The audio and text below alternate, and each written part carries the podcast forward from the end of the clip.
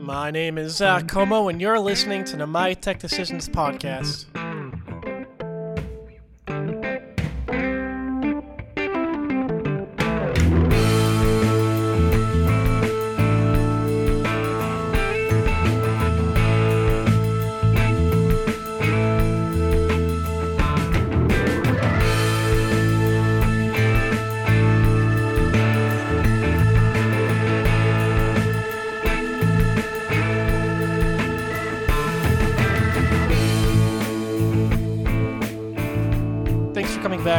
Tech Decisions podcast. Like I said, my name is Zach, and I'm your host.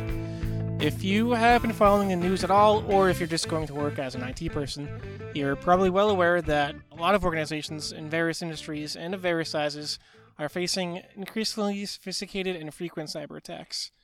For many, that is cause for alarm, and it should be. Many organizations are and should be increasing their IT budget to deploy more cybersecurity solutions, but you really shouldn't be throwing the entire bank at this problem. To talk about this is Danielle Parks, a research analyst with Nucleus Research. Danielle advocates for a risk based approach to cybersecurity rather than a one size fits all approach. Organizations should take a hard look at the threats they face and add security solutions that address those specific threats to maximize their ROI in cyber spending. Before we get to the interview, here's a quick reminder to, to subscribe to the podcast on iTunes to hear weekly interviews with IT experts that can help you make the right decisions for your organization. And now, here is Danielle. Um, yeah, so I know there are obviously a ton of uh, headlines about cybersecurity right now, given you know, not just the recent ransomware attacks like the one on the Colonial Pipeline, but also you know the SolarWinds breach and the Microsoft uh, Exchange server attacks. Um, and there's probably a good chance that a lot of companies are kind of freaking out right now and throwing a ton of money at cybersecurity. You know, rightly so. Um, know, but do they run the risk of over investing and, and investing in, in solutions that they really don't need? Yeah, absolutely. That's a great question. I mean, with all the recent attacks going on, you don't want your company to be the next one in the headlines. You don't want to be the next colonial pipeline. Um, and so that's really making a lot of companies very fearful and taking the sky is falling approach. And if you think about that approach, then you just are going to throw all your finances into different cybersecurity systems, hiring more IT personnel, hiring more antiviruses or firewalls. You can you can overload your system with everything. I mean, if you're really taking that approach, then you're going to invest almost all of your company's money into that and you're not going to be very productive. Your computers will be slowed down and it just is not a really wise investment. What companies really should be doing is seeing how risky are they to this next cyber attack and are they willing to take the vulnerable risk and maybe not being as secure as their competitor because it might not be the best business decision for their corporation. Mm. Yeah, this is something that uh, a lot of um, cybersecurity experts have actually uh, been telling me over the last uh, maybe a few months or so. Um, so, you know, how do you know what cybersecurity solutions you actually need and which ones you don't? Yeah, that's a great question. I mean, the first thing you really have to look at is, is your cybersecurity system, is it layered or overlap? And that means layered is where you have different uh, softwares or different personnel taking on very specific tasks for your organization. So one might be an antivirus and another would be a firewall. But when you have overlap, that means that you have two systems that are doing the exact same role. And that's something that should be very fearful for companies. It means that you are spending costs on an additional software that you don't need. And you're also doing the, what I was talking about before by slowing down your computer. Um, I know we had talked about a little bit before, but if you think about it, just putting it into perspective, if you have just five minutes um, per hour that slows down your computer, and you have a, an employee that's making about sixty thousand dollars a year, that actually costs an organization almost six thousand five hundred dollars per employee per year. Mm. So if you have maybe ten employees in your organization, that is sixty-five thousand dollars that your company is is just wasting away. And that's an indirect cost of just having an overly secure system. So there are hidden unwanted indirect costs from a, a highly fortified security system.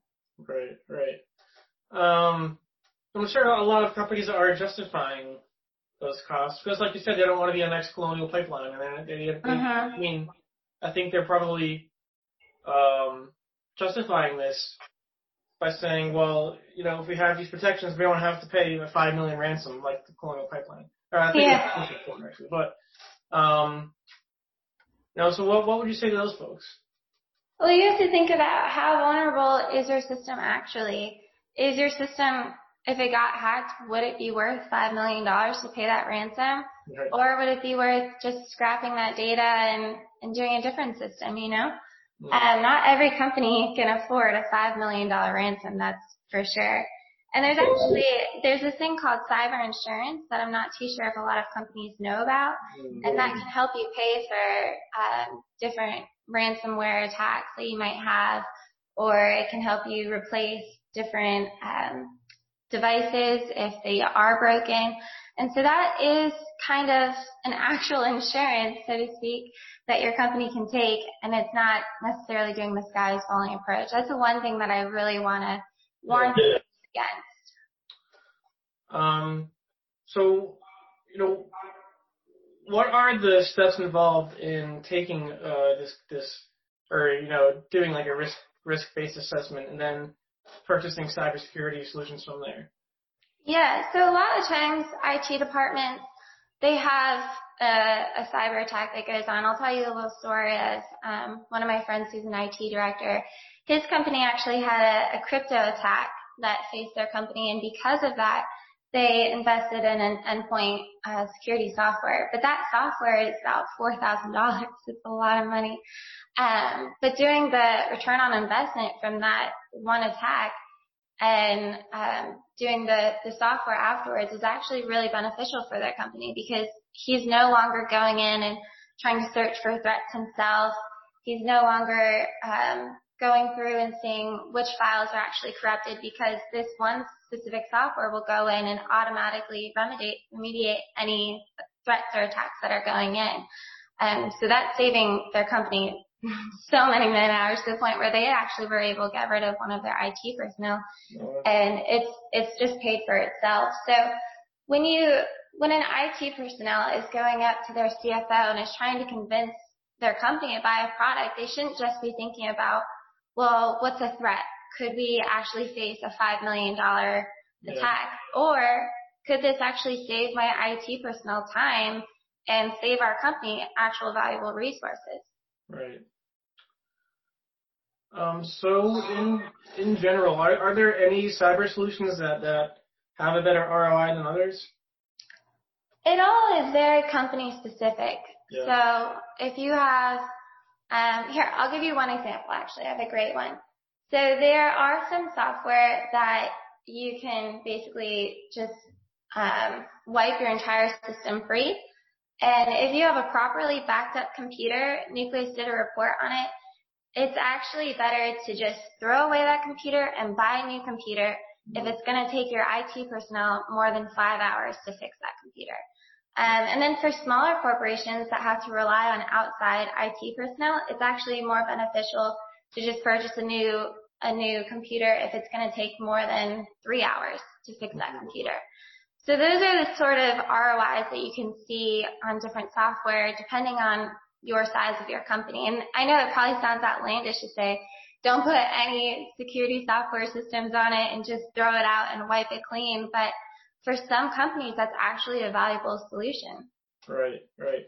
That's yeah, that's funny. One of my good friends is an IT director for a small town um, up here in Massachusetts, and that's exactly what what what they do Yeah. in the event of, of even like the like the smallest inkling of like a like a phishing email. It's Mhm. yeah, that's really nuts. Um, so I know software is also just part of the equation when it comes to cybersecurity. You know, you mentioned cyber insurance, but I think um, software is, is kind of like a the low hanging. It's the least you can really do.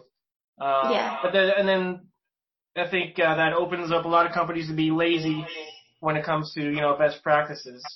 Yeah. Yeah. Um, No, that's a great point. I mean, if you talk to any IT personnel, even if they have a ton of software, no IT personnel is going to say that they're 100% protected. Mm-hmm. I mean, we have this funny saying where if you take your laptop and you encase it in concrete and you try to make it as protected as possible, it's still 99% possible that, or 99% safe. There is that 1% that someone could break into that concrete and get into that computer, you know? There's actually no way to be 100% safe against a cybersecurity attack. It's just plain and simple of, of the fact. Yeah. Right. Um, so I know I asked uh, the opposite of this question, but you know, are there um, solutions that are really being pushed on the market right now that uh, most companies don't need? That's a good question. I mean, I, I can't really give advice for each com- company because I said before yep. everything is is very company specific. Um, I know some organizations that uh, an SIEM, which is a security information and event management system, is the perfect solution for them. But then when it comes to another company, an endpoint protection software is actually better for them. So I wouldn't necessarily say that one is being pushed more than another. It's very much that your company needs to look at what are your risks, what are your vulnerabilities, what are the strengths of your IT department. Maybe it's not very strong in looking at threats and, and remediating threats, and so maybe you should have an endpoint protection. Um, at the end of the day, all of these different softwares they have salesmen trying to trying to get you to sell their product. They're doing this guy's falling approach telling you, oh, you don't want to be the next one on the headlines, but sure. we really need to take a rational approach and think of it, is my company actually risky? Do we have data that is vulnerable that could be against um, one of the major major data regulations? Is something also to consider when you're a company. Would you be violating HIPAA, the Health Insurance um, Act, or maybe the, the payment card industry data security uh, standard, you have to think about what is your valuable data in your company and how should you protect it. Right. Um, I'm not. I'm not unsure of, of the if there are even any arguments against this, but I would imagine one would be that cyber criminals, um, and, and especially nation state actors, are always evolving and um, and that's mm-hmm. you know necessitating uh, new cybersecurity tools um, to to detect these new threats. Um, you know, is it do you should companies kind of take that on a case by case basis, and you know, or is there some wiggle room to to add on to this um, you know risk based assessment? Um, I'm I'm not sure I understand your question super well. Do you mind rephrasing that again? Yeah, I'm sorry. Um, it's okay. So yeah, so taking this risk-based assessment to be basically as, as efficient as possible when it comes to cybersecurity. But I think one of the arguments against that approach would be that cyber criminals are always evolving their, their tactics and mm-hmm. getting smarter, and they're finding you know new ways to get into a company.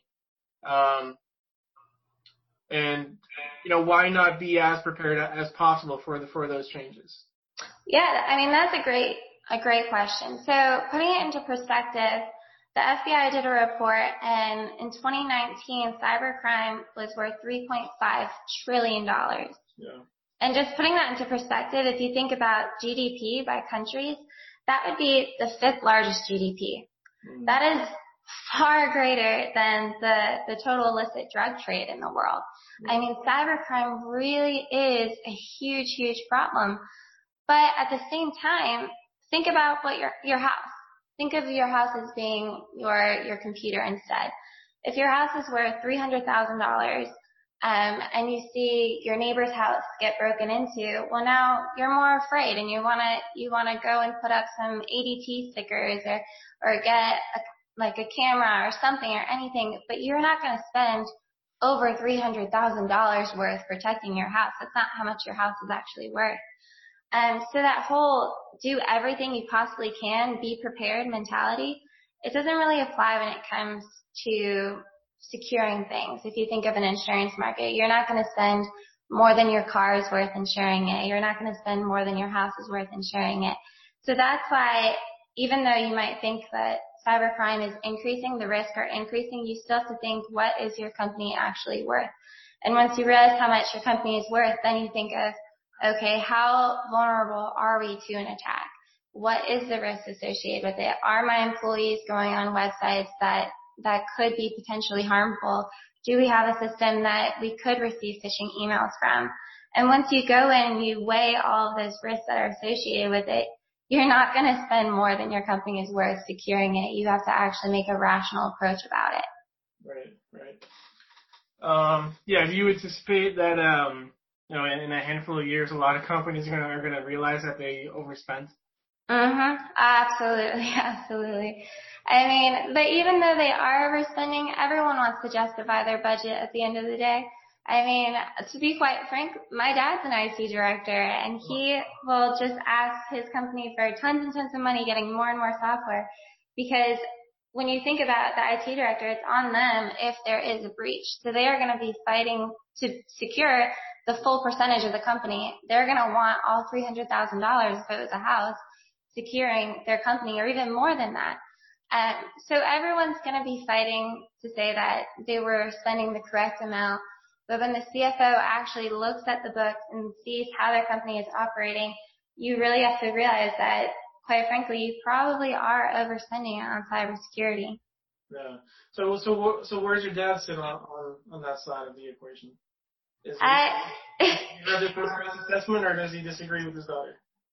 Uh, he, well, he agrees with me. um, when I was telling him some things, uh, about how like he could have an over fortified system. We kind of have the back and forth of him saying, but it's on him. It's his job that'll get lost if they have a cyber attack. Um, but he does agree with me that a slow computer can really hurt your, your organization and that you need to make wise decisions. Um, and he also has realized as I, as I tell him more about the return on investments to different softwares, he can kind of take that to his CFO and justify spending it on on different software. So it's a double-edged sword. He can realize his mistakes when he's buying different software, but he can also use it to to convince their company to buy different solutions. Right, right, right. That makes sense. Um, yeah, and is that kind of you know when when he you know pushes back? Is that kind of you know was is is his argument that well you know what if basically the what if it's unknown like we don't know what's what's out there um, so we want to be as prepared as possible is that basically you know is that part yeah. of it yeah there's this there's this other analogy that um, I've heard from IT directors and you think about if you have like rodents or cockroaches in your house and in your kitchen if you know about them then you're going to have to go after them. You're not just going to live with them. And so that's kind of the, the mentality of an IT director. They are responsible for their systems. They're responsible for their house in this analogy and they have to go after every single little threat. And the more they go after it, the more they realize that threats are out there. I mean, you get, I'm sure we've all had a phishing email sent to us at one time or another. Mm-hmm. Um, so they are there. It's just how do you protect your company from these threats? Yeah. I'm not sure if um, uh, you can answer this question, but um, you know, are there areas where companies um, are not investing because all the money is going to cybersecurity right now? Yeah, I mean that's hard to measure for a company, but it's definitely happening out there. When you have uh, two or more software is doing the exact same thing on your system, and that software is costing your company maybe $24,000 because that's, that's the price of some of these softwares. That money could be better spent and invested into more personnel or more devices for your company or just it could be invested in a different way that can actually grow your company. Mm-hmm. Um, and then the reverse is true too. So I want to play a little bit of a devil's advocate here if you have a very secure system, you're going to want to invest more in your company. Um, that's where you think of the analogy of if you put up a fence around your business, you're not going to be fearful that someone's going to break into it. So instead, you're going to expand it and grow your business. So there is a little bit of a teeter totter in it that you need to make sure that you aren't spending over and above what you could be investing into your corporation, but you also need to be confident that your corporation is secure and can grow. Right. Great. Um, Danielle, I think that answers the questions I had. Unless there's uh, anything else that you think we didn't hit on that we need to. I think that about covers everything. I just want to put the head on the hammer again of just saying that companies really need to be careful about the, oh no, Colonial Pipeline just got hacked or Mm. the big target hack and not think that their company is going to have a hack that huge. You have to think in a more rational mindset and really take the approach of cybersecurity is an insurance market. What are your risks? What are your vulnerabilities? How much should your company actually spend on it? Right, right. Yeah, you made the analogy of um, like insuring a car, and makes perfect sense. I just realized I was spending way too much money on car insurance, especially since I don't drive anymore. I haven't driven anywhere in like a year. Yeah, yeah. I literally bought my car last March in the beginning of COVID, and I put like 2,000 miles on it. Oh my I goodness. much money for car insurance. That's ridiculous. Um, yeah, and see, you could have spent that on something else. You could have spent that on food or something fun. yes, exactly. yeah. All right, uh, Danielle, thanks very much. I appreciate your time. Thank you. It was great talking with you. Thanks for listening to another episode of the My Tech Decisions podcast, where it's our mission to help you make technology decisions for your company. If you would like to learn more, head to mytechdecisions.com or follow us on Twitter at mytechdecisions. You can also follow me on Twitter at ZWComeau. Until next time.